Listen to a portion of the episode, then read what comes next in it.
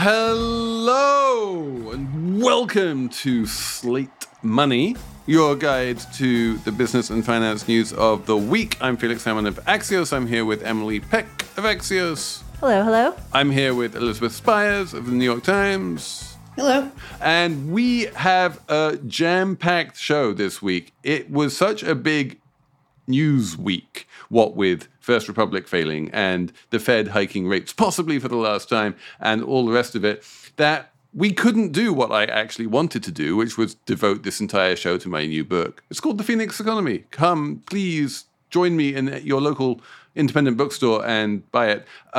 We will do that next week. We will talk about my book next week because I'm very excited about it. But we just don't have room in this week's show because there's so much going on. Aside from First Republic, which failed in the wake of Silicon Valley Bank and various other bank failures like Silvergate and Signature and Credit Suisse, we are going to talk about the Fed and whether that was their last rate hike. And we're going to talk about Temu, which is this crazy Chinese shopping app, which is taking America by storm. We have a Slate Plus segment, which you really should listen to because it's awesome, all about fake handbags in China. And yeah, it's all coming up on Slate Money. Okay, so we have a bank failure. Wow. It feels so long ago that First Republic failed. But in fact, it was only a week ago. Less than a week ago. It happened at 4:30 in the morning on Monday morning, which is never a good sign, really, when something takes that long. It was bigger than Silicon Valley Bank. So it's a big bank. And Emily, is this clearly a sign that the banking crisis was not contained and that Silicon Valley Bank was not some kind of an outlier and that other banks can fall victim to the same forces that brought down Silicon Valley Bank? Yes and no. The fact alone that another bank failed, in this case, it was a cleaner failure because the sale to JP Morgan was able to go through and it was pretty seamless. And, you know, the government didn't have to step in with a systemic risk exception to bail out anyone. Uninsured depositors didn't have to do that. So clearly the banking crisis was not contained because there was another bank failure. So we can't say it was contained. And I think First Republic probably wouldn't have failed had Silicon Valley Bank not failed. So yeah, I think you're absolutely right that they're not the same. The way I like to think of it was that if they both failed because they lost enormous amounts of deposits, and the proximate cause for First Republic Bank failing was that they came out with their first quarter results and announced that $100 billion of deposits had left in basically the second half of March, which is an insane amount of deposits. You know, quick reminder, when Washington Mutual failed in 2008, that was because of a $42 billion bank run. So, you know, we are talking enormous sums of money here. And the difference is that while the Silicon Valley bank run was very much panic-driven, it was very much people pulling their money out for fear that they would lose it were the bank to fail. I think the US authorities did a pretty good job of reassuring people that the deposits in First Republic were safe. In the first case of First Republic, it wasn't so much a feared, panic-driven run as a greed-driven run. And the amounts of interest that First Republic could afford to pay on deposits were just simply not enough to be able to retain those deposits, and people moved their money to places that were A, safer, because clearly First Republic wasn't completely safe, but B, more importantly, just paid much higher interest. And that was enough to really sort of hold First Republic below the waterline. Yeah, I also think there are a couple other factors too, you know, because the SVB run had already happened and some of it was precipitated by, at least according to the government's report, SVB's internal analysis over accounting or overestimating the extent to which their deposits were sticky. And, you know, you've talked a lot about consumer banking really being predicated on the idea that people don't really move their accounts very much because it's difficult in the U.S. And I think First Republic had already sort of taken that risk into consideration, at least internally. Everybody understood that it was a problem. And the other thing is that First Republic... So wait. Yeah. Let me just stop you there. When you say that First Republic had taken that risk into consideration and they understood it was a problem, like, what does that mean and how did that... I think when SVB failed, they knew immediately that it was going to be a risk for them too, because their deposit base is not totally dissimilar to SVB. There's a lot of overlap. You know, if you look at the early stage companies and entrepreneurs who were getting mortgages from SVB, a lot of them also had accounts at First Republic, and they moved to First Republic when the bank run happened with SVB. So I think, you know, they knew that it was a risk after SVB collapsed. And then that's... Right, but knowing that it's a risk doesn't help you, right? Well, I think it helps you prepare. You prepare for the inevitability in the way that SVB really seems to have not done that. Yeah, I'm not sure. I don't think any bank could really prepare for a bank run of this magnitude. Really, the thing that allowed First Republic to withstand $100 billion of deposit flight was not any kind of preparation that they did internally. It was the Federal Reserve throwing the discount window wide open and basically lending unlimited amounts of money to banks to cover deposit flight at the discount window. And as we saw, First Republic took full advantage of that and had massive debts to the Fed and to the Federal Home Loan Banks when it failed, all of which were repaid. To Emily's point, there's a really interesting little quirky difference between SVB and First Republic, which was that in SVB's case, the FDIC and the Treasury declared the systemic risk exception that would allow the FDIC to insure all deposits rather than just deposits under $250,000.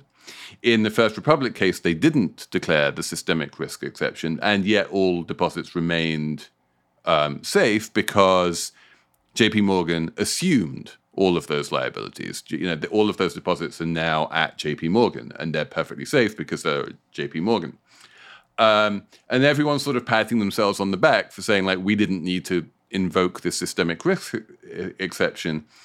But there's this weird thing here going on, which is that the FDIC is still losing $13 billion, right? And you're like, if JP Morgan hadn't been arm-twisted into keeping all of those liabilities, those uninsured deposits, then the FDIC wouldn't have lost $13 billion. $13 billion, by coincidence, is roughly the amount of uninsured deposits that were left at First Republic. So it's a kind of insurance of the uninsured deposits, even if technically it isn't. Right. And I mean, and then you could argue, so the FDIC is obligated to sort of do the cheapest, the deal that has the least cost to it. That's like the law. It's a little bit. It's not. That's the law. I mean. Yeah, it's so called like the least cost basis or something. The FDIC is meant to do that, but it can be blocked by the OCC. And the OCC made the decision not to block it, right? The OCC is the agency that basically says too big to fail banks are already too big and they can't grow by acquisition, right? And so they're the agency that historically would always block any merger between JP Morgan and anyone else. And the OCC was the agency that ultimately basically, you know, it was the dog that didn't bark. They very consciously didn't object to this merger and they allowed it to go through. It's my understanding that there is an exception built into the rule that big banks can't get bigger if the bank they're trying to acquire is insolvent. There's an inherent tension there between, you know, the regulators, the banking regulators need to maintain financial stability throughout the system. And then antitrust regulators need to, you know, keep the banks at a certain size. So, but in this case... In this case, the amount by which JP Morgan grew was pretty tiny, right? Like they went from, you know, whatever it was, $3.4 trillion of assets to $3.5 trillion of assets or something like that, right? It's not like going to make it's not really moving the needle in terms of the size of JP Morgan, because JP Morgan is so unimaginably enormous. And also because First Republic had shrunk quite a bit before it failed. But that's what I wanted to talk about a little more, maybe, Felix, because it's interesting that, so they saw $100 billion leave the bank kind of slowly relative to what happened with Silicon Valley Bank before it failed. $100 billion were taken out. And you're saying it's because people sort of woke up and realized they could get better interest rates elsewhere. But I think it was also because people saw what happened with Silicon Valley Bank and they were like, I don't really want to stick around here and I could get better interest rates elsewhere. Let's go. Like, it was more of a slow moving thing than a bank run. It was pretty fast, but it wasn't a run. It wasn't like a rush for the exits, everyone trying to get out before it closed necessarily. Mm-hmm. Like, as a First Republic customer, I can tell you that like nothing has changed. And I think that was entirely foreseeable, that nothing would change. In the case of Silicon Valley Bank, as Elizabeth can attest as an SVB customer, like nothing has changed there either, right? There's nothing to worry about from a consumer perspective in terms of having your bank fail and having it get taken over by someone else. Elizabeth is now a customer of First Citizens Bank. I'm a customer of JP Morgan.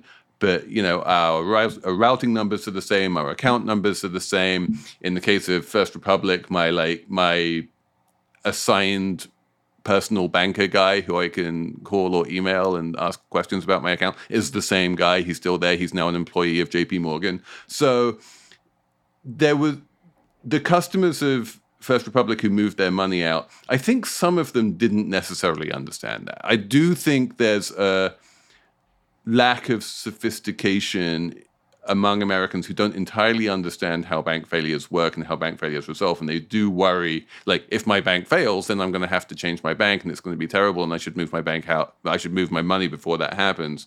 In reality, it's fine. The FDIC and the banking system are totally set up to be able to make this incredibly seamless from a customer point of view. Now, there is a group for whom it does make sense if you see your bank failing to move your money, and that's a very small group, and that's those with deposits over $250,000. There's not that many actual people like that. It's mostly, I think, companies, and it's very few. 99% of accounts, more than 99% of accounts at banks in the U.S. are insured. Although FRB was an exception there. Like most, FRB had a lot of uninsured deposits.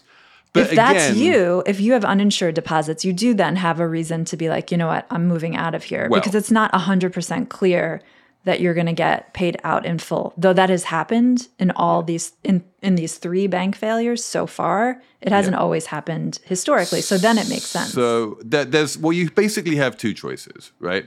If what you want is 100% certainty that your money is insured and you're not willing to just trust Joe Biden and Janet Yellen and Jay Powell on like saying that your money is safe, but you want it like absolutely cast iron guarantee, then you do this thing called brokered deposits, right? You can go along to First Republic or any other bank in the country and say, like, I want brokered deposits. I want the money in my bank account to be basically divvied up among a whole bunch of other insured banks. It costs, sometimes they'll do it for free, sometimes they'll do it for a tiny fee, but it's actually really easy to make sure that sort of single-digit million-dollar accounts are insured. That is a product that exists. It is sold basically by the private sector. The banks have worked it out between them, and it works pretty well. So yeah, you have the choice. You can either just say, "Can you please broker my deposit so I'm fully insured?" Or you can do what you said, which is just pull your money out entirely and move it somewhere else. And that feels a bit more panicky, especially if you have, you know, happy vibes with your bank, which, you know, the net promoter scores for First Republic were off the charts. Right. I guess there are two other things I wanted to bring up in this conversation. One is like, does this crisis actually matter to real people and to the economy overall? I mean, it definitely matters to the stocks of these banks that have fallen a lot and to anyone who holds the stocks of the banks. Okay. But more broadly, like, we just got a jobs report on Friday that was great. I don't know. Does it matter? It speaks to confidence in the overall banking system, especially when you see the markets react the way that they have to PacWest and Western Alliance.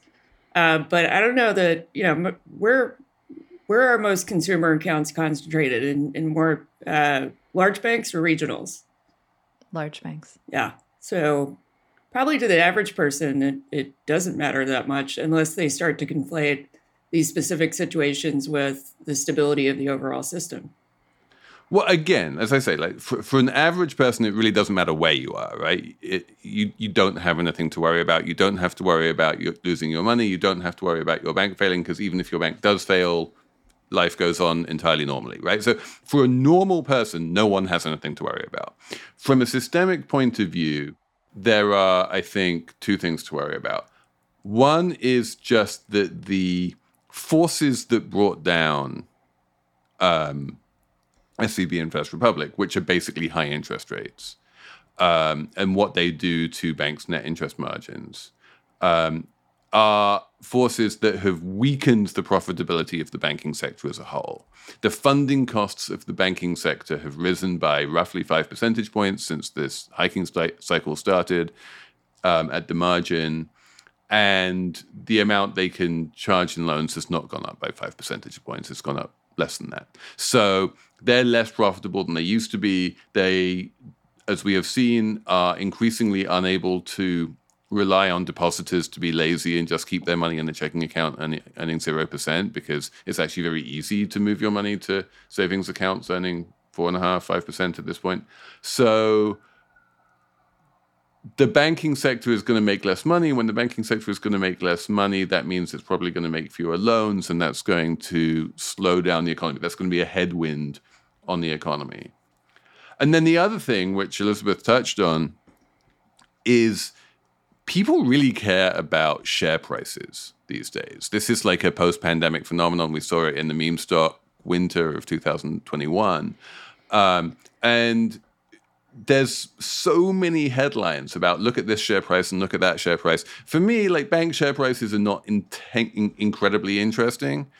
But I have a reasonably strongly held belief. I'm not sure about this, but I believe it to be true that if Silicon Valley Bank and First Republic had been like credit unions or not publicly traded, that they wouldn't have failed, that it was actually the proximate cause in both cases of the bank failure was the share price going down and the share price causing that erosion of trust in the institution. And I do worry that people are over-extrapolating from volatile share prices, and that could be a problem.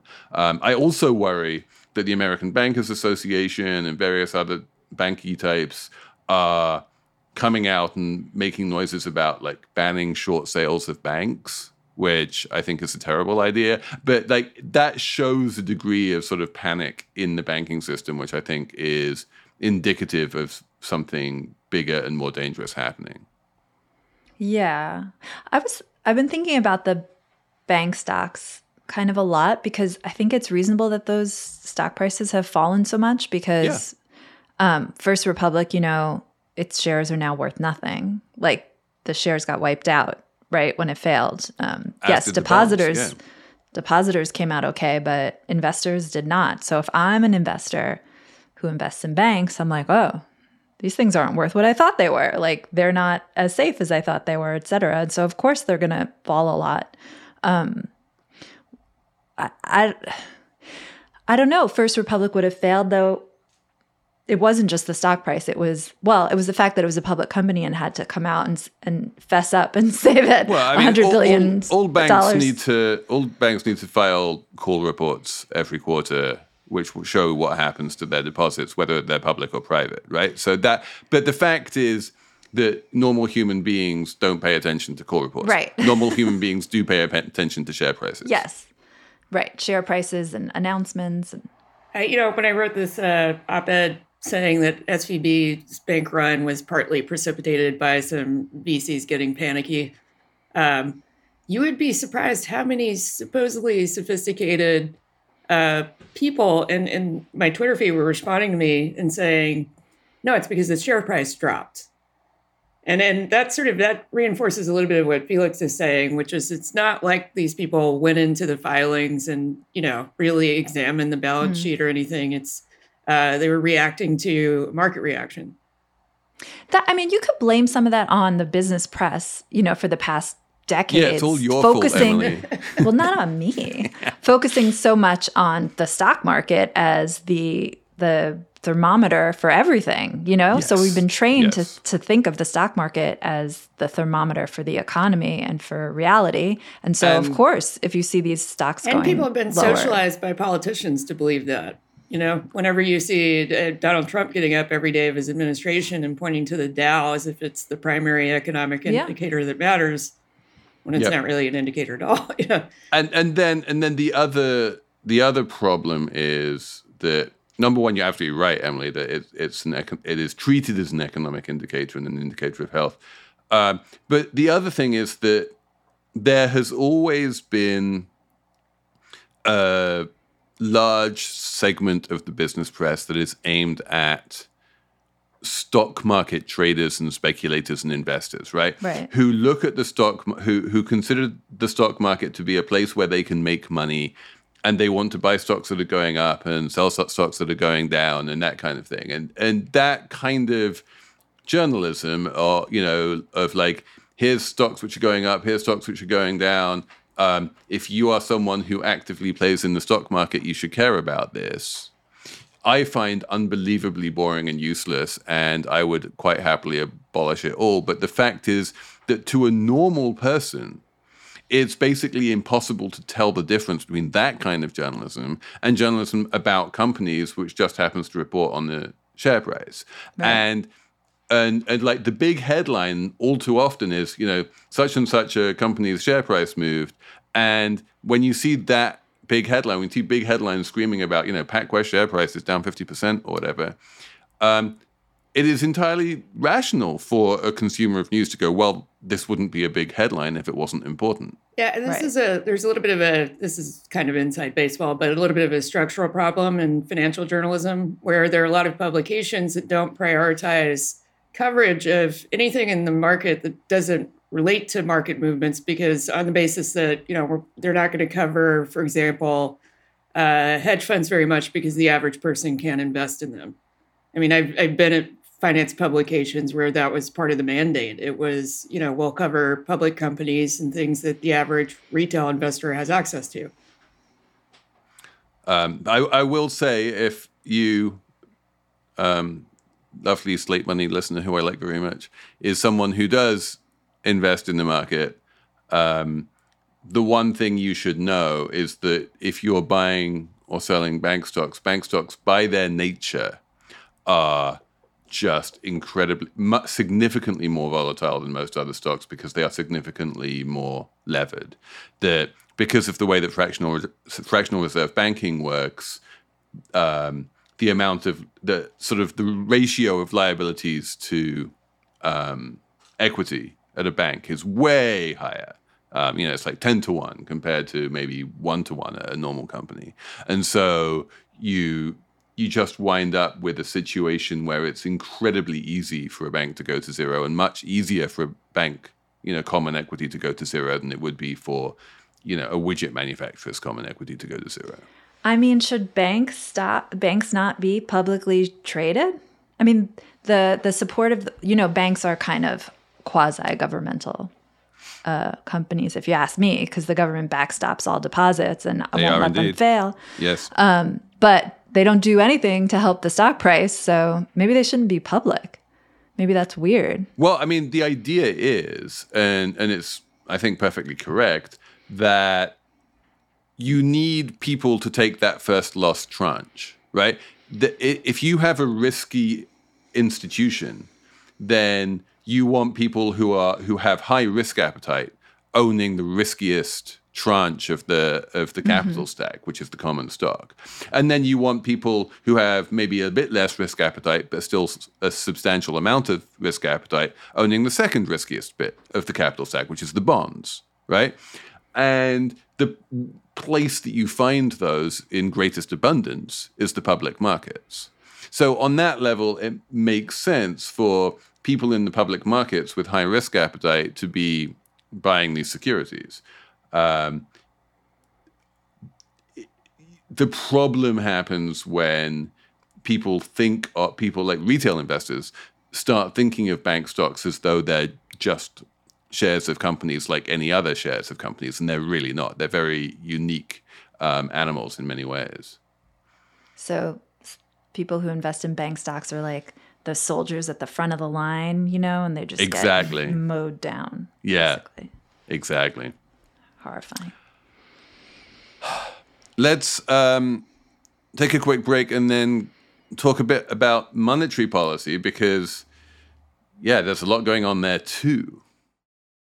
Apple Card is the perfect cashback rewards credit card. You earn up to 3% daily cash on every purchase every day. That's 3% on your favorite products at Apple, 2% on all other Apple Card with Apple Pay purchases, and 1% on anything you buy with your titanium Apple Card or virtual card number. Visit apple.co/card calculator to see how much you can earn.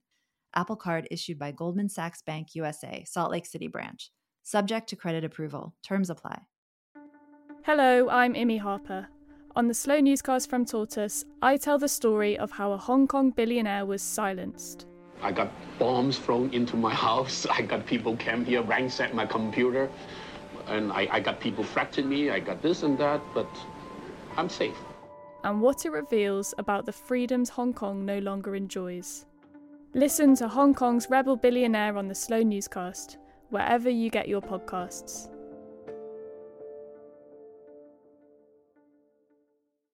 This episode is brought to you by Progressive Insurance. Hey, listeners, whether you love true crime or comedies, celebrity interviews, news, or even motivational speakers, you call the shots on what's in your podcast queue, right? And guess what? Now you can call the shots on your auto insurance, too. Enter the Name Your Price tool from Progressive. The Name Your Price tool puts you in charge of your auto insurance by working just the way it sounds. You tell Progressive how much you want to pay for car insurance. Then they'll show you a variety of coverages that fit within your budget, giving you options. Now, that's something you'll want to press play on. It's easy to start a quote, and you'll be able to choose the best option for you, fast. It's just one of the many ways you can save with Progressive Insurance. Quote today at Progressive.com to try the Name Your Price tool for yourself and join over 28 million drivers who trust Progressive. Progressive Casualty Insurance Company and Affiliates. Price and coverage match limited by state law. Okay, Emily, we have a couple of very big things going on here in terms of the Federal Reserve. They raised rates by a quarter point this week, and the big question is that the end of the hiking cycle? Is the next move by the Fed going to be up or down? And no one seems to know the answer to that.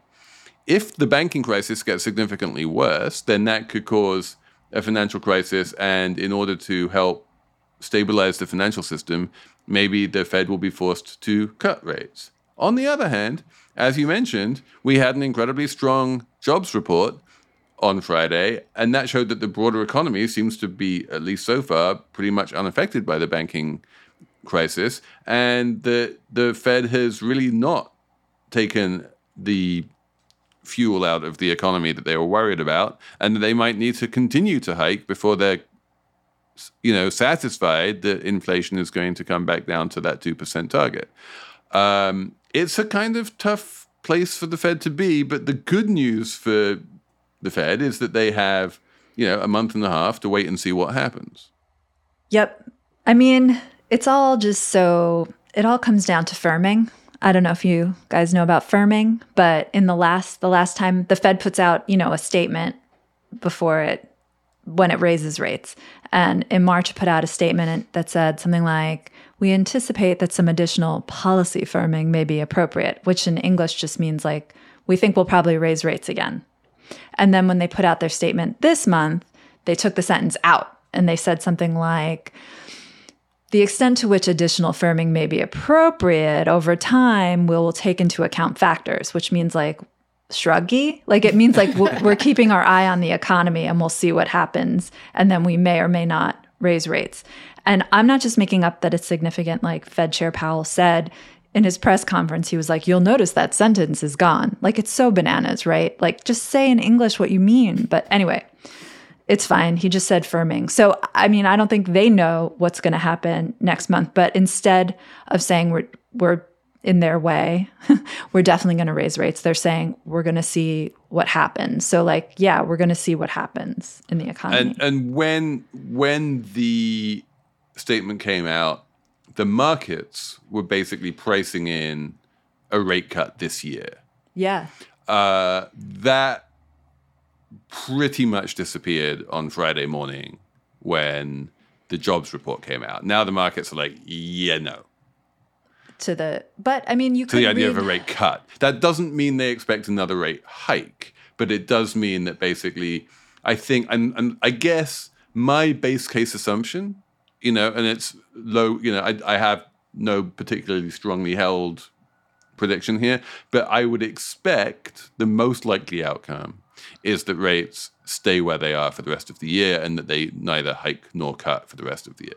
I mean, it's worth just stepping back and acknowledging, like, they raised rates really high in a really short amount of time, and it created, like, a lot of drama and chaos and crisis. Like, the bank, the previous segment we just talked about wouldn't have happened if these dudes hadn't kept raising rates so much in such a short amount of time. Like, the stock market fell a lot last year because they raised rates in such a short amount of time. The housing market has come to kind of a standstill because they raised rates in such a short amount of time. Like, they have unleashed a lot of chaos into the economy. They're also just in a no-win position, you know? Wages also went up in the report. And so they're really... Rate hikes are the only tool that they have to meaningfully fight inflation, at least in theory.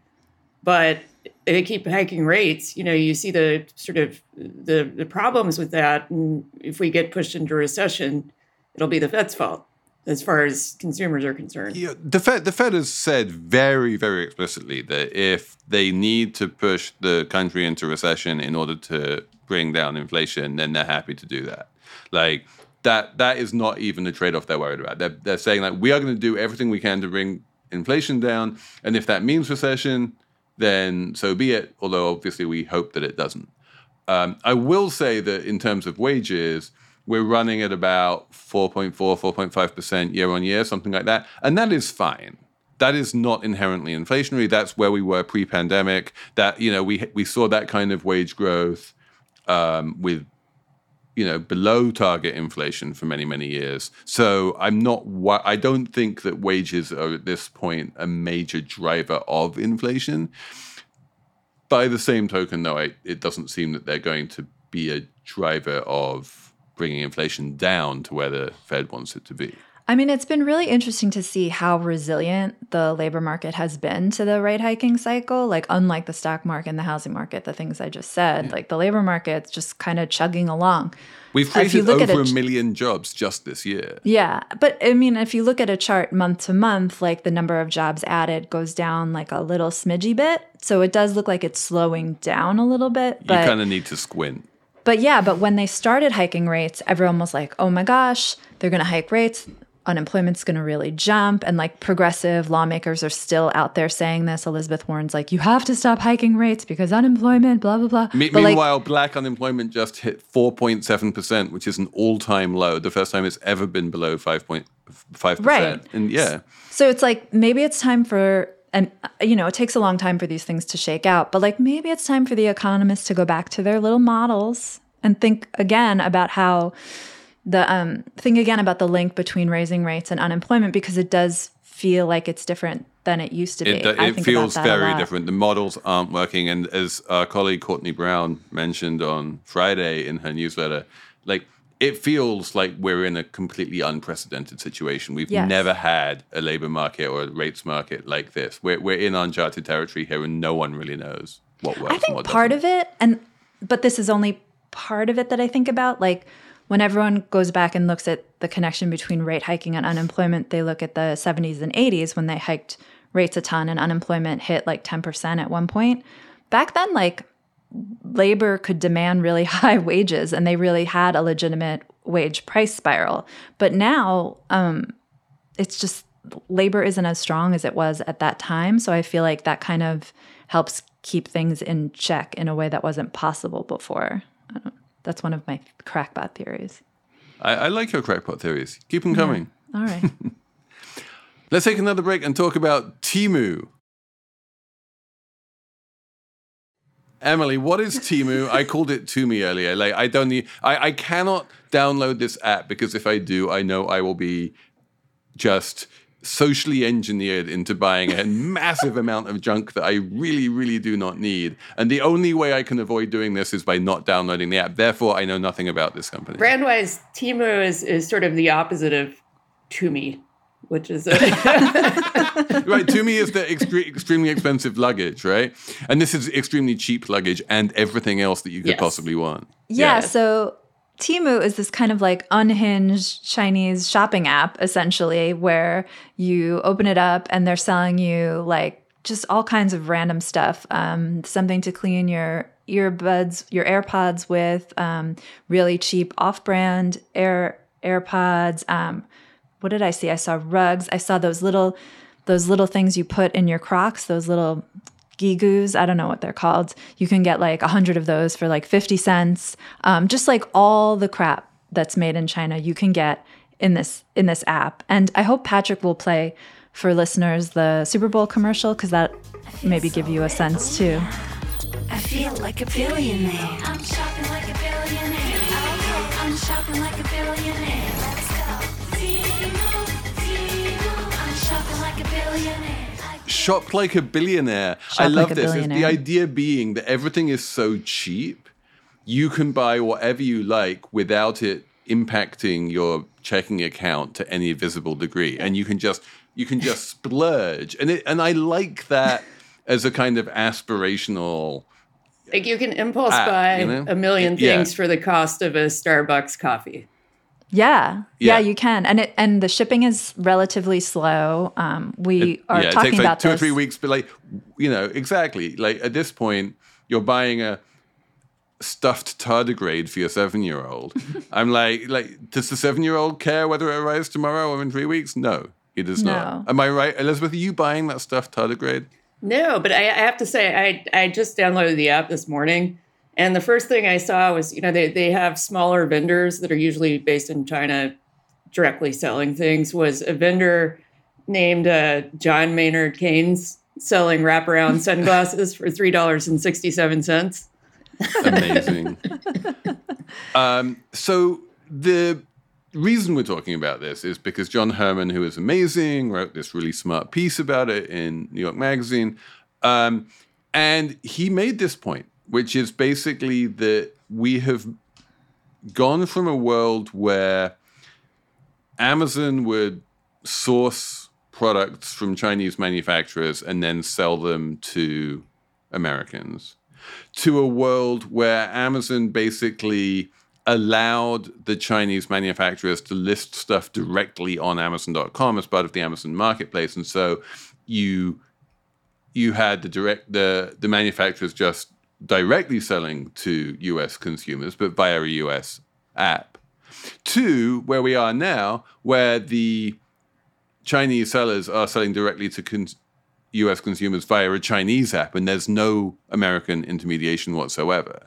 And I think we've seen this with Shein in fashion as well. And I just got back from a little trip to Morocco, and because I'm old, I remember the days when traveling to less wealthy countries meant that things cost less. But given what's happened to sort of globalization and supply chains, like that's really not the case anymore. That we, the technology that connects Americans via apps like Temu to low-cost manufacturers in China is so sophisticated at this point that goods just cost whatever they cost wherever you are in the world. And that kind of like traveler's arbitrage has completely disappeared. And it's interesting to think about at the same time, I mean, this is globalization. This is, you're going direct to the manufacturers in China, and Chinese apps have figured a way to sell into these markets where they used to have an intermediary. That's globalization, but it's coming at a time when everyone's talking about decoupling China from the economy. And, you know, countries are worried about it. But what's really happening on the ground is quite the opposite. And I think we should also mention that Temu has some of the same political problems that TikTok has. There's some concern about data mining and things like that, and surveillance. Well, the company's ownership's kind of hazy. Like if you read in John Herman's piece, he's like, the brand is headquartered in Boston. It has a sister company, Pinduoduo, based in China, both owned by a company called PDD Holdings, which is publicly traded and was headquartered in Shanghai until this year, and now it's headquartered in Ireland. Yeah. So that's a lot of, I don't know how to, Felix, you unpack that. You'll unpack this for us. The TLDR is that, yeah, it's basically Chinese. But but yeah, there's obviously a bunch of regulatory arbitrage going on here. Yeah. Okay, so it's just Chinese company and it's doing all kinds of shenanigans. Yeah, if it becomes a major cultural phenomenon, as it does seem to be doing, then I'm sure the China hawks in Congress are going to start making noises about it because that's what they do. But, I mean, while social media and TikTok may be controversial and we can wring our hands about the children, there's nothing more American than shopping. Yes, that's what I was going to say. Like, you can't keep Americans away from, like, $3.99 for, you know, a shelf you can install into your kitchen for reasons to put your sponge or something. Like, you can't. That would be unconstitutional to take away my right to cheap stuff. Don't do that, Congress. Yeah. I want to talk about the less crappy end of Chinese import markets in the form of extremely high-quality handbags. We can do that in Slate Plus. But for the time being, we should probably have a numbers round. Emily, do you have a number? Yes. I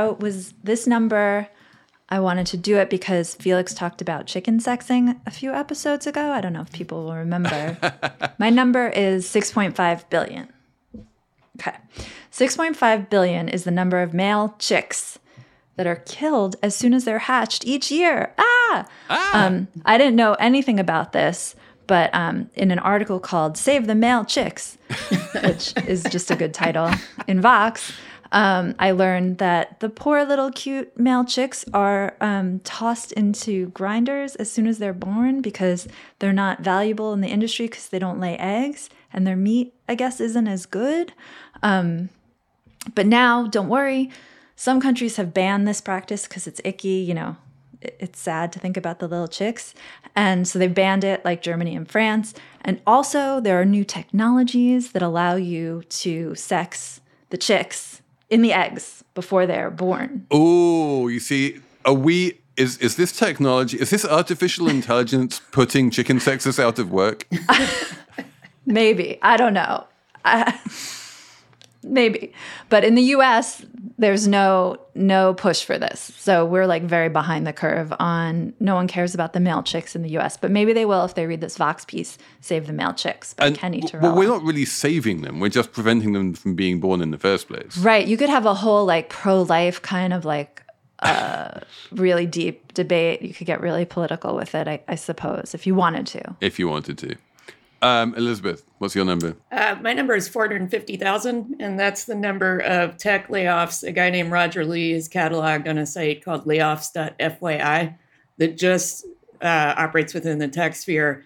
And he started it at the beginning of the pandemic as just kind of a spreadsheet, and now has sort of turned it into a business because the government doesn't really provide really granular data on layoffs by sector. So, you know, if you read a Times story about layoffs or something, you know, it'll probably quote layoffs.fyi. But there's a profile of this guy in the Times, and he seems like a very optimistic, sunny Pollyanna type. So the silver lining for his layoffs business is that he's starting another one that just covers compensation for tech executives, which is kind of like the flip side of the layoffs piece of it.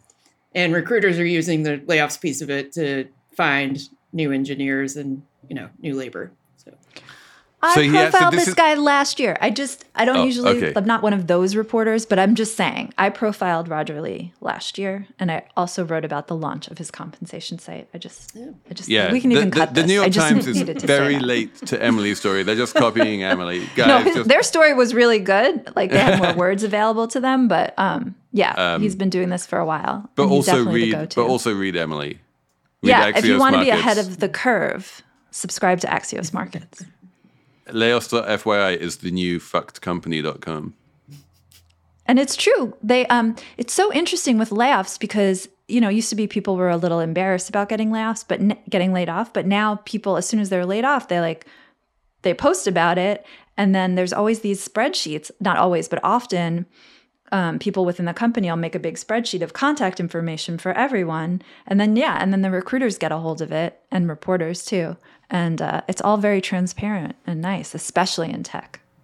Talking of layoffs, my publicist at HarperCollins got laid off last week, which was very sad, and it's the launch week for my book. So my shameless number this week is 32.19. That's the number of dollars that you can buy the audiobook of The Phoenix Economy for if you go to Libro.fm. A lot of people don't realize that you can buy audiobooks just on their own. You don't need to buy some expensive, weird Amazon Audible subscription thing. You can buy them from independent bookstores. It's basically the same thing as bookshop.org. You can buy this audiobook and support your local bookstore at Libro.fm. It costs $32.19, and you support your local bookstore and you support me, and it's very good, and it is read by me. So if you are a Slate Money listener who likes listening to me, then please buy my book at Libro.fm. That would be lovely. Thank you. And people, if they don't buy the audio, they could buy the regular book, and we're going to talk about it next week, right, Felix? Correct. So we had too much to talk about this week, so we couldn't do it this week, but we'll talk about it next week. So buy it today, get it delivered by Amazon to your house on Tuesday. By probably Saturday or Sunday. Amazon moves fast. It will arrive on Tuesday. It'll arrive on Tuesday. Yeah. Okay. Or buy it at your local independent bookstore. Then cram so that you're ready for next Saturday's Slate Money. You'll have thoughts. And you can email Felix your questions ahead of the episode. Exactly. I have written a bunch of bits and pieces that you can read to prepare on Axios.com. If you just go to my author page, you'll see a bunch of those. And there's a piece in the Boston Globe, which is kind of excerpt as well, which you can read. And I think Airmail has an excerpt. Anyway, there's a few different places. But come back next week and we will talk about The Phoenix Economy in much greater detail. So until then, thanks for your emails. Let me know what you want me to talk about the book. And thank you to Patrick Fort for producing. And we'll be back on Monday with Slate Money Succession.